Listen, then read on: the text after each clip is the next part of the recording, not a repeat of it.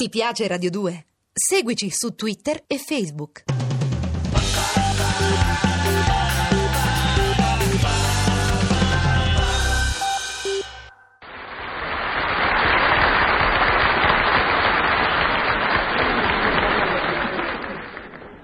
Buongiorno, per il mio corso accelerato di tipologia contemporanea vi presenterò oggi il passatista.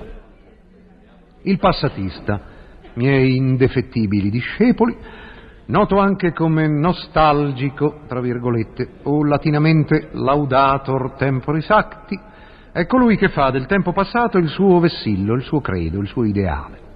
Il nostro tipo è un fiero contestatore del progresso, della tecnologia, e vive nel sempiterno confronto fra il Landò e l'auto Formula 1, fra le ghette e il mocassino scamosciato, fra il grammofono a tromba e l'impianto stereo hi-fi. E non perde occasione di citare la definizione di progresso fornita da un noto umorista inglese di cui taccio il nome per non ostentare la mia esagerata cultura, e cioè il progresso è quell'evenienza che ogni anno fa impiegare un'ora in meno per volare da Roma a New York e due ore in più per andare da casa all'aeroporto. Laddove i comuni mortali misurano il fluire del tempo classificando gli anni in prima e dopo Cristo, il passatista li divide in prima della guerra e dopo la guerra. Infatti il meglio, il bello, l'appetibile, il non plus ultra in ogni campo è sempre avvenuto prima della guerra, chissà perché. Abbiamo così, come è noto, la stoffa di prima della guerra, di lana purissima e indistruttibile, i treni di prima della guerra, precisi, comodi, confortevoli, con il loro velluto rosso di prima classe, e perfino le guerre di prima della guerra, cavalleresche, sportive, quasi romantiche, appetitose. Ma dove il nostalgico passatista si realizza completamente è nel ricordo del potere d'acquisto della moneta calcolato a ritroso negli anni.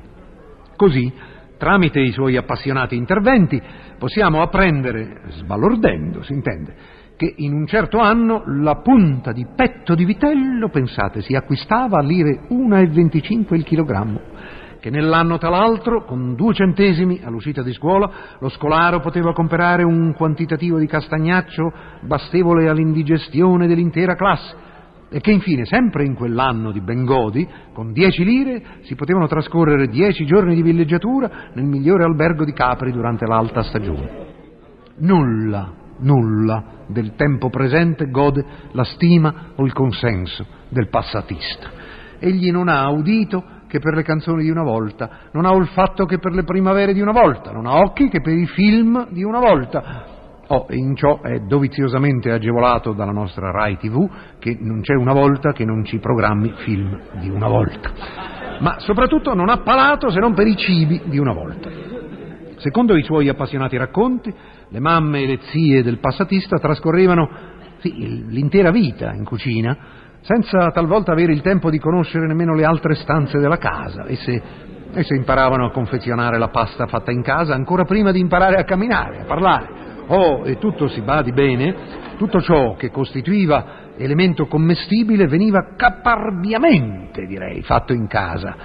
Sulla loggetta non piante ornamentali, ma di basilico e di aglio, mentre grappoli di pomidoro maturavano al sole d'agosto per la salsa fatta in casa, le noci maceravano nello spirito per il nocino fatto in casa, la frutta bolliva nel calderone con lo zucchero per la marmellata fatta in casa, tanto che non si riesce a comprendere come facessero a sopravvivere in quei tempi felici i droghieri, i pasticceri e i pizzicaroli. Oh, e le virtù? Le virtù di una volta. Il passatista non perde occasione per magnificarle ed elencarle. Onestà, educazione, moralità, cavalleria. Ed è soprattutto la cavalleria, no, non intesa come unità militare, no, come riguardo dell'uomo verso il gentil sesso, che fa fremere di rimpianto il nostro amico e infatti egli è ancora fra quelli che in tram scattano in piedi per cedere il posto alla signora. Il passatista vede entrare una sottile figura ravvolta in ampia palandrana, con orecchini e lunghi capelli fluenti sulle spalle, si alza e, giustamente, cede il posto al batterista dei Camaleonti. Il passatista meriterebbe di essere punito ai sensi della legge del contrappasso. Do un esempio. Mentre egli si accinge a rientrare a casa, uno spiritello maligno con un colpo di bacchetta magica, tac, lo retrocede d'improvviso in quella belle époque da lui tanto sospirata. Ed ecco il passatista che entra nel portone e non trova l'ascensore, aggeggio sconosciuto a quei tempi. Quindi dieci piani a piedi e per di più con gli scalini di una volta, i quali chissà perché erano tutti di un'ottantina di centimetri. Finalmente in casa, nel cuore dell'inverno, e la casa è improvvisamente priva di termosifoni. Eh, forza quindi a mettere in azione la faticosa stufa a legno.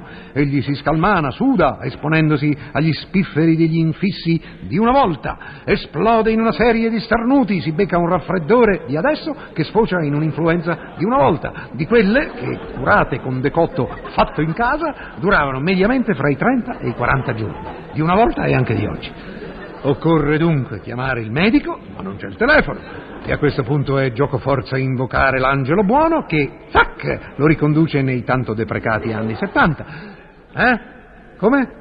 Eh, mi fanno cenno che ho superato il tempo a disposizione e se mi dilungassi oltre mi minacciano di troncarmi l'audio. Ecco, ecco, ecco, ecco. Ecco dove siamo arrivati.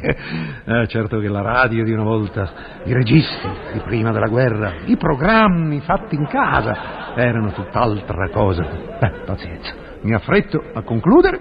Vittorio Gassman, sociologo e tipologo di Vaglia, vi augura buona domenica, vi dà appuntamento al prossimo tipo e come commiato vi offre questa riflessione di Oscar Wilde. I giovani d'oggi sono tremendi, non hanno il minimo rispetto per i capelli tinti.